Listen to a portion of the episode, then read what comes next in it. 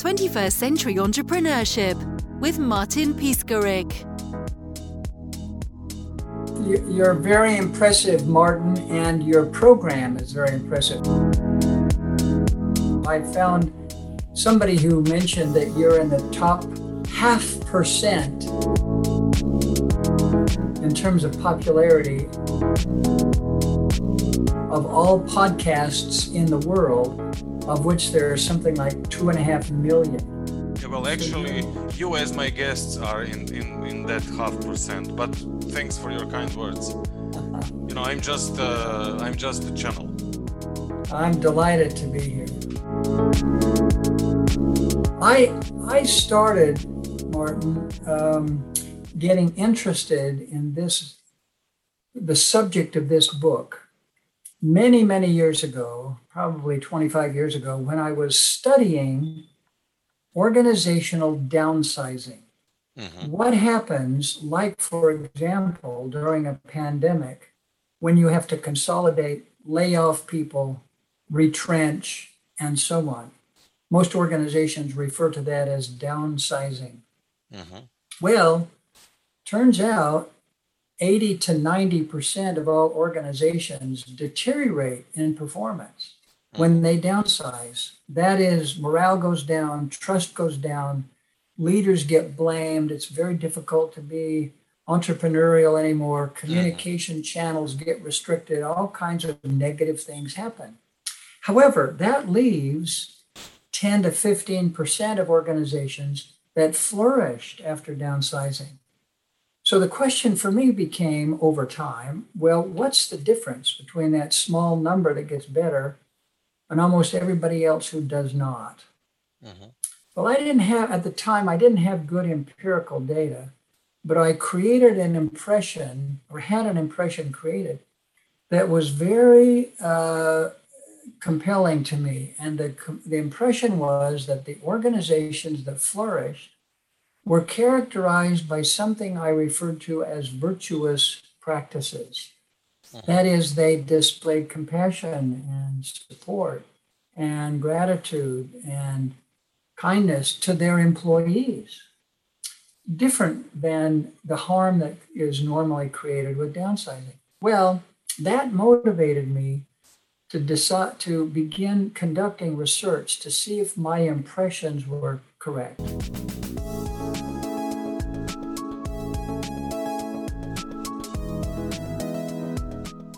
Excuse me, Kim, and when you say at, at that time, uh, was it five years ago, 10 years ago, more? So it was more than that. It was the downsizing research lasted for about a decade between wow. about the 1990s and about the turn of the century, about 2000. Fantastic. So starting in 2000, starting in 2000, I began doing research on these, what I refer to as positive practices, or I end up referring to them more accurately, actually, as virtuous practices. So uh, the first studies had to do with the extent to which organizations that embedded forgiveness, compassion, empathy in their practices, the extent to which that actually made a difference in bottom line performance. Mm-hmm.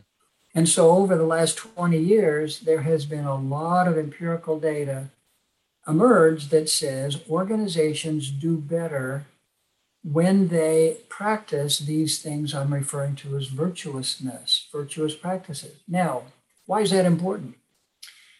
The most common objection I hear from executives is something like this Look, Cameron, if you could show me how this pays off in terms of what I'm held accountable for productivity, profitability goals, stock price, sales targets, customer satisfaction, and so on. If you could show me that this has any relevance to what I'm held accountable for, I would pay attention.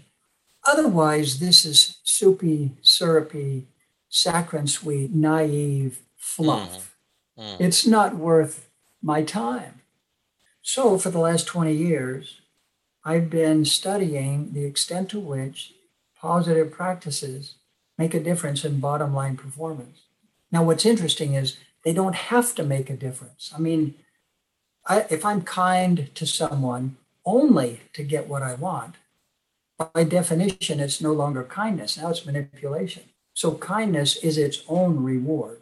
Mhm. Virtuousness is its own reward. People are better if they're compassionate, better if they're grateful, better if they're generous, and so on. I don't need to return.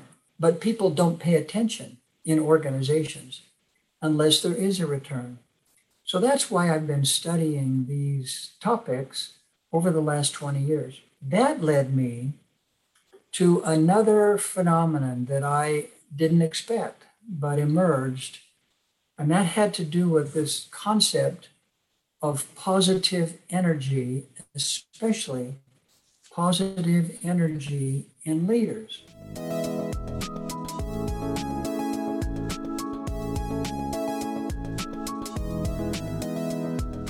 What in the world do we mean by positive energy? Well, there are lots of kinds of energy. Mhm. Physical energy is one. When we uh, when we expend it, it diminishes. I mean, if I run a marathon, I can't do it again.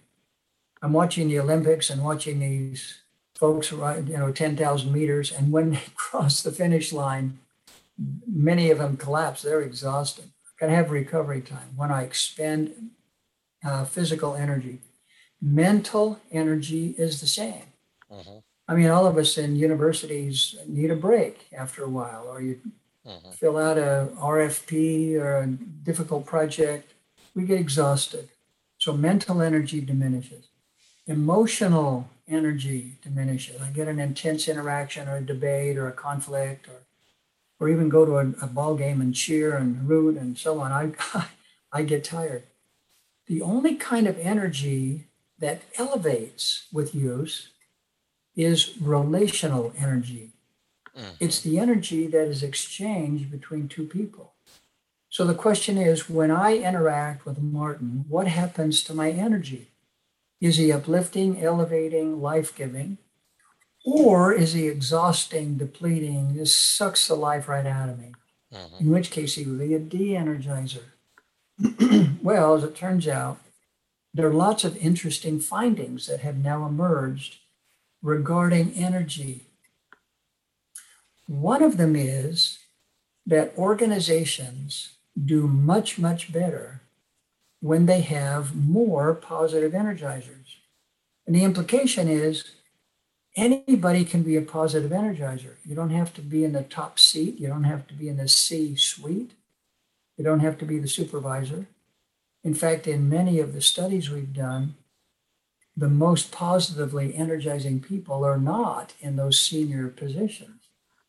And so the highest performing organizations empirically uh, discover, we've discovered empirically, the highest performing organizations have three times more positive energizers than normal organizations.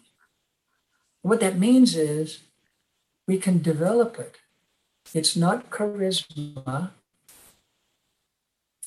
It's not just attractiveness. It's not personality. It's not just being an extrovert.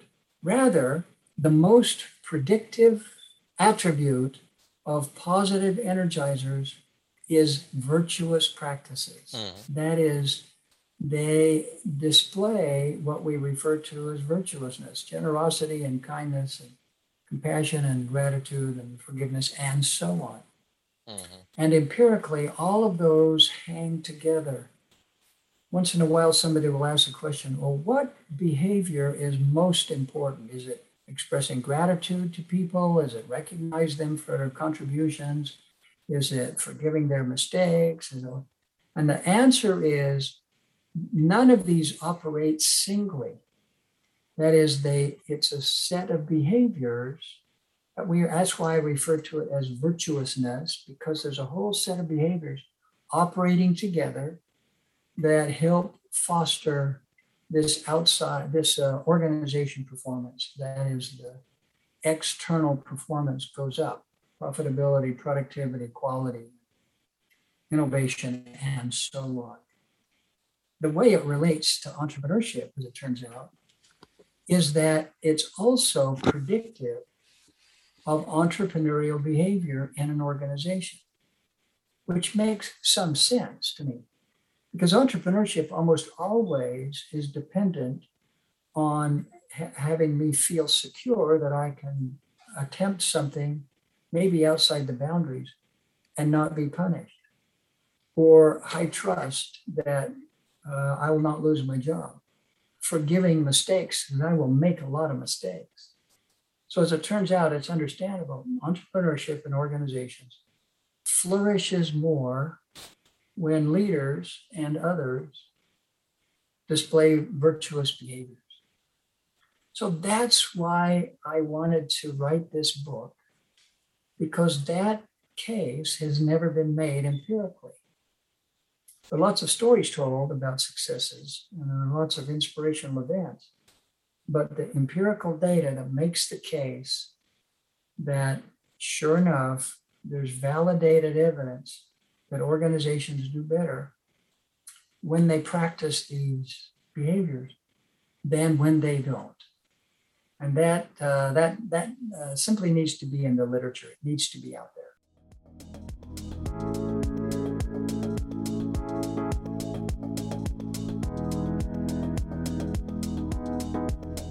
What are your experiences uh, during the process?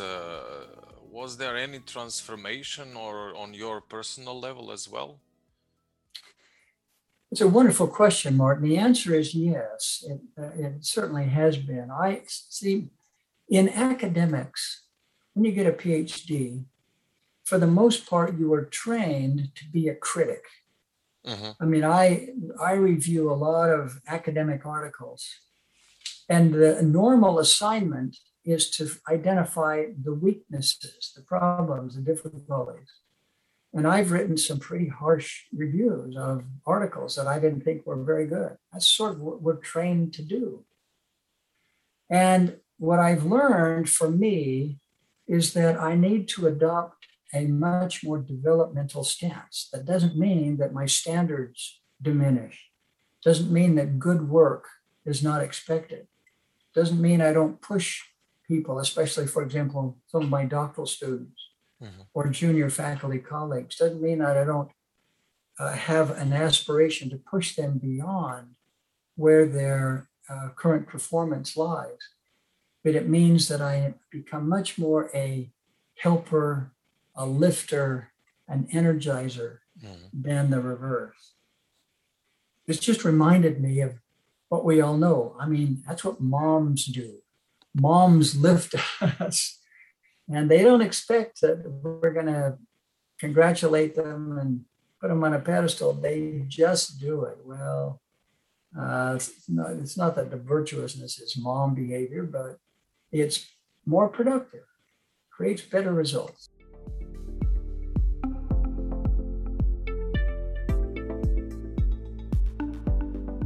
Kind of epistemology do we need uh, for our uh, organizations to flourish?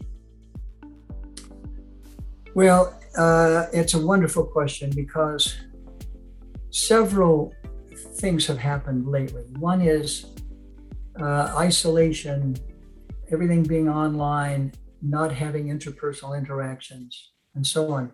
That has diminished the opportunity for positively energizing connections. Now, it's not eliminated entirely. I mean, you and I can have a connection, we can actually develop a friendship online, multiple connections would help that occur. But nobody gets married uh, online.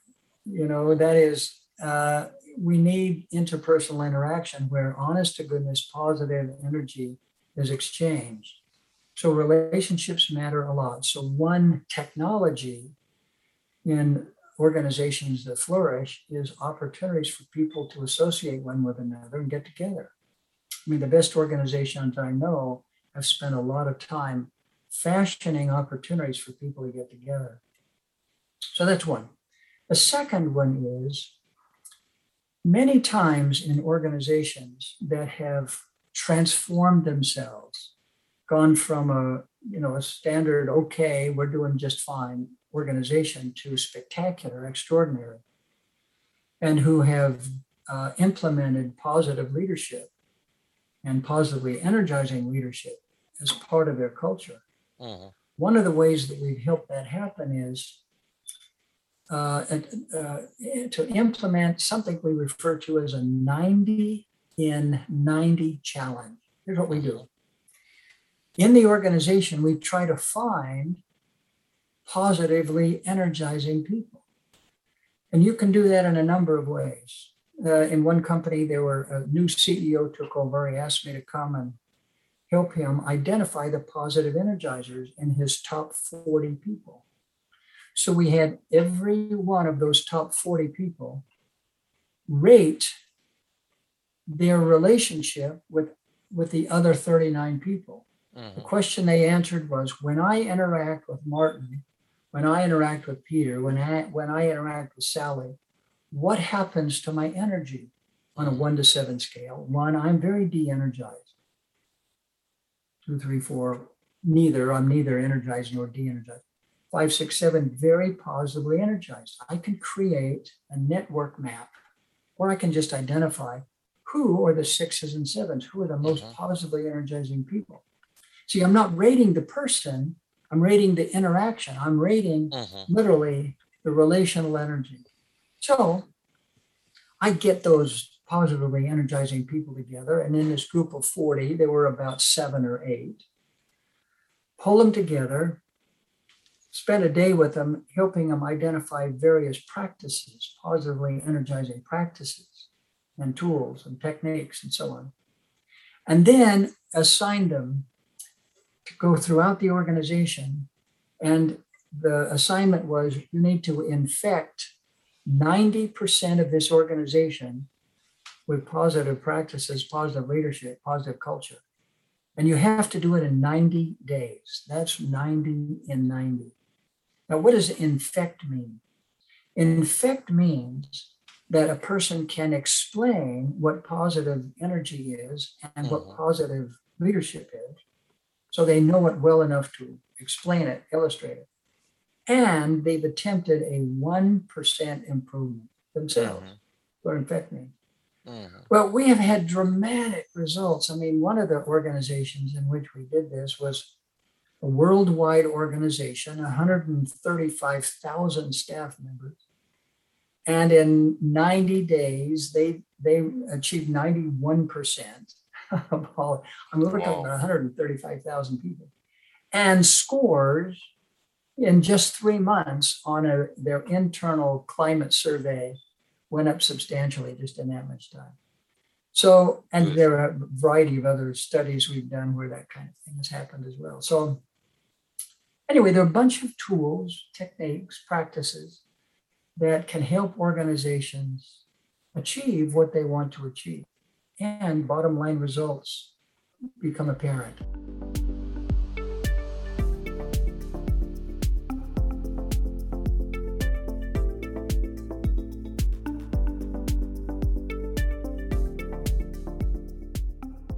What kind of um, state I need to be? Do I need to have some level of awareness? Do I need to be open on somehow? I Yeah. suppose I'm not. Uh, I will not achieve good results by being in autopilot state. So I need some kind of awareness. Or what? What? What are pers- personality traits? Yeah, it's a good question. I think it's not personality.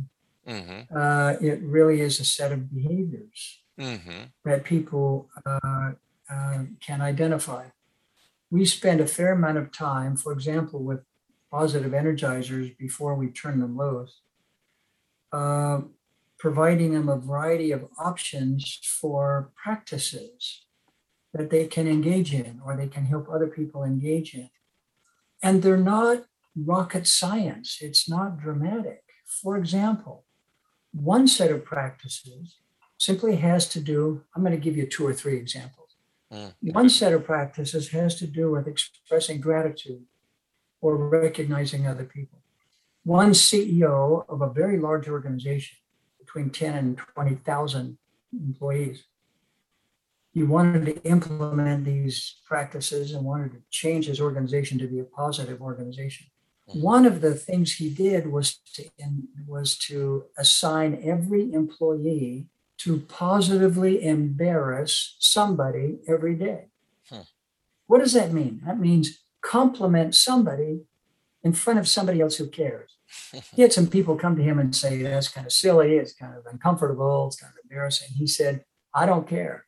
If you do that, you're going to forget about the fact that they had just lost $210 million the year before. You're going to forget about that. You're going to start building on what we what our strengths are, what we can improve on, and so on.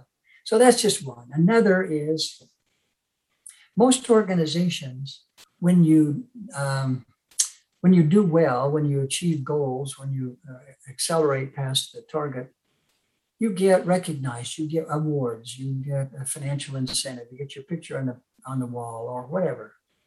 That is, most organizations do a good job of managing the receipt of awards. That is, I get something if I'm doing well. Well, one of the practices that has even become much more predictive of performance is to provide opportunities for people to contribute when they do especially well. Now, I need to show you one study or tell you one study. Well, I'll, I'll tell you one study after I share the results of these uh, practices. So, in some organizations, for example, Martin does especially well. He exceeds targets. He becomes the best uh, performer. I mean, I may give him an award, but in addition to that, I say, Martin, because you're so spectacular, what we want you to do is we want you to coach or mentor somebody else. So here's a person who needs to become better. Would you teach them, coach them, mentor them? That is your reward is you get a chance to share. Or one of the people in my university learned about this. She's in charge of all the support staff for the faculty. She instituted a one plus one award system. She gives somebody does something well, she gives them an award, then she gives them a second one which they can then hand to someone else. Oh. So every time anybody does something well, they get a chance to give an award as well as get one. Delta Airlines, US uh, based airline company, does something similar for frequent flyers. I'm a frequent flyer on Delta. They give me every year a set of certificates. Mhm. A certificate is to be handed to a Delta employee. So if they, a flight attendant or a gate agent or baggage handler does something extraordinary, I can give them a certificate and it's a free flight, it's points in the bank or something or other.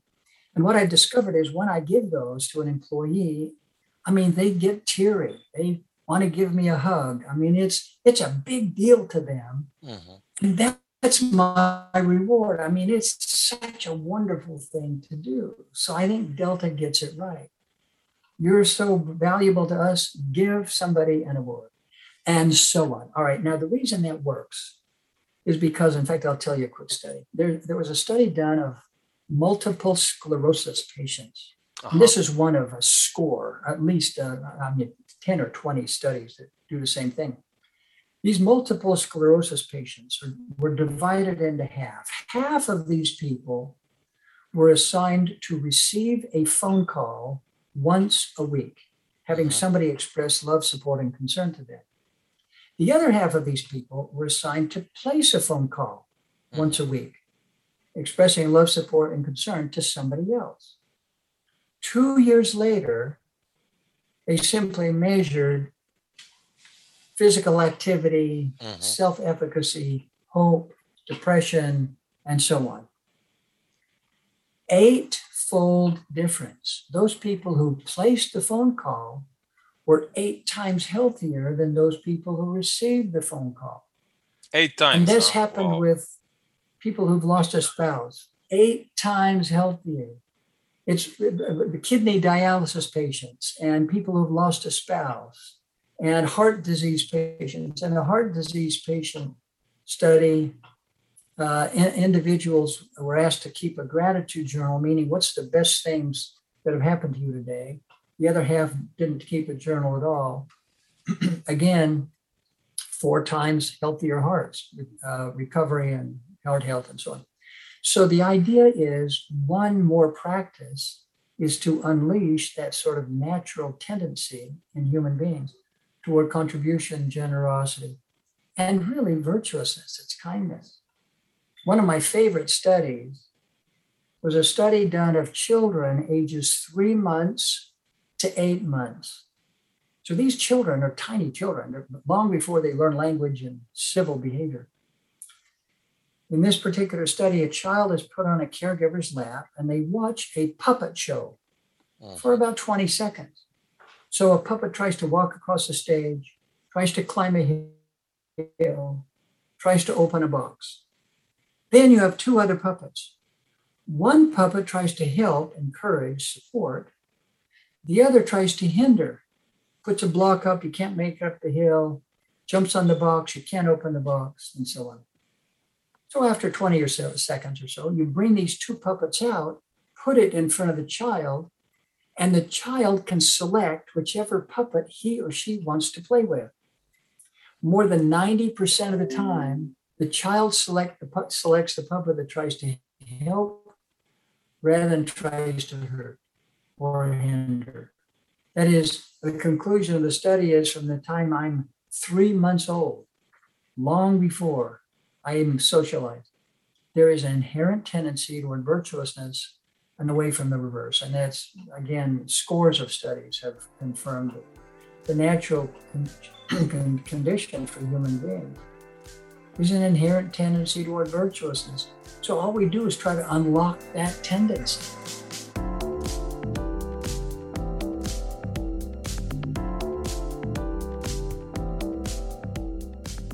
The purpose for writing a book entitled Positively Energizing Leadership is to, maybe for the first time, make the case empirically that several phenomena occur. Number one is it's called the heliotropic effect, meaning there is an inherent tendency in all human beings.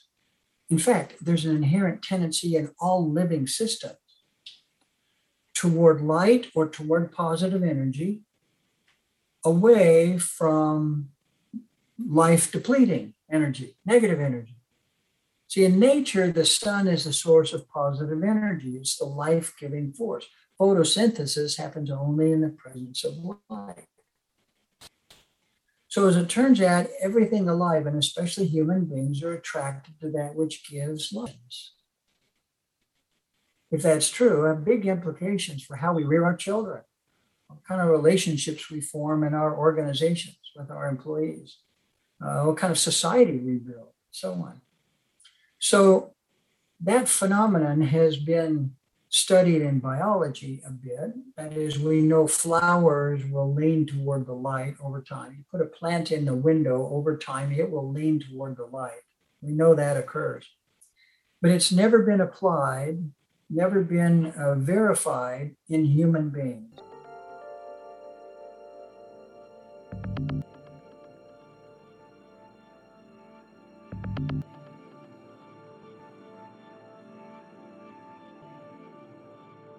Do I create positive energy? Especially if I'm a leader. How do I foster positive energy in my organization, in my family, you know, in my volunteer organization, on my team? The answer, as it turns out, is virtuousness is the single biggest predictor of um, positive energy, of having uh, organizations flourish. For example, we are throughout the world, and certainly in the Western Hemisphere and in the United States in particular, very focused at the moment on something called diversity, equity, and inclusion.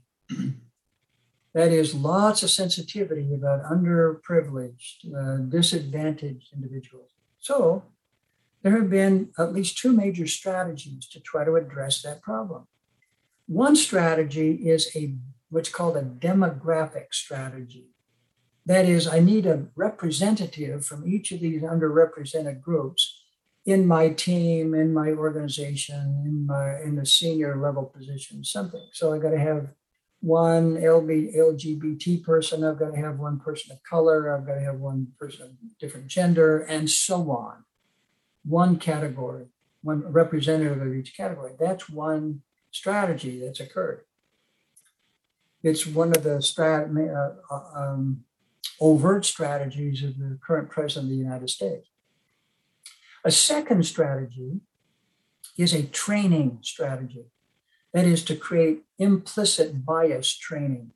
You need to be very conscious of the fact that you've been raised in a privileged environment and you need to be aware of the unconscious biases you have, the unconscious inclinations because of your privilege. Well, there was a study done not long ago. It's called a meta analysis, taking data from all these different studies. It was an analysis of more than 700 studies. And the result of that study was not only don't those strategies, that not only doesn't a demographic and a training strategy work, but in many cases it gets worse. That is, it deteriorates rather than it improves. Well, if that's if they're not going to work, then what's an alternative? Well, one alternative is what I think this book is trying to make the case for, and that is virtuousness.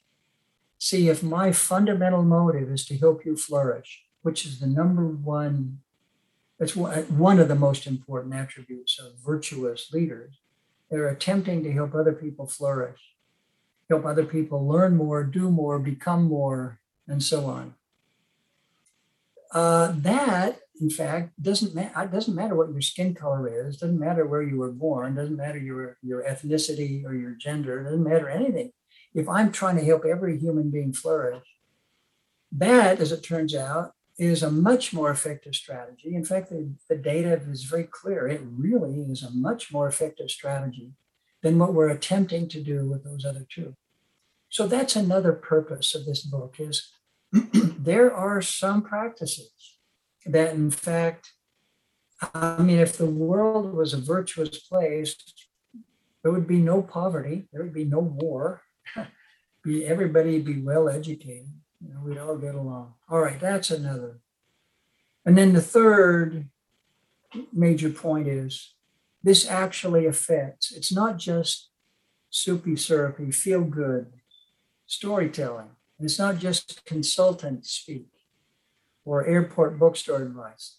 There's real data, empirical data that suggests bottom line performance goes up, profitability in some of our studies times four uh, industry average, or in one study of, of hospitals, healthcare organizations, 10 times industry average in implementing these practices. And so productivity, entrepreneurship, those kinds of things are affected for the better. And once again, just to underline, doesn't have to. I mean, these things are inherently useful if there's no bottom line performance. But what, what I've discovered is if there isn't a bottom line performance outcome, people don't pay attention. So I think they should pay attention. 21st Century Entrepreneurship with Martin Piskarik.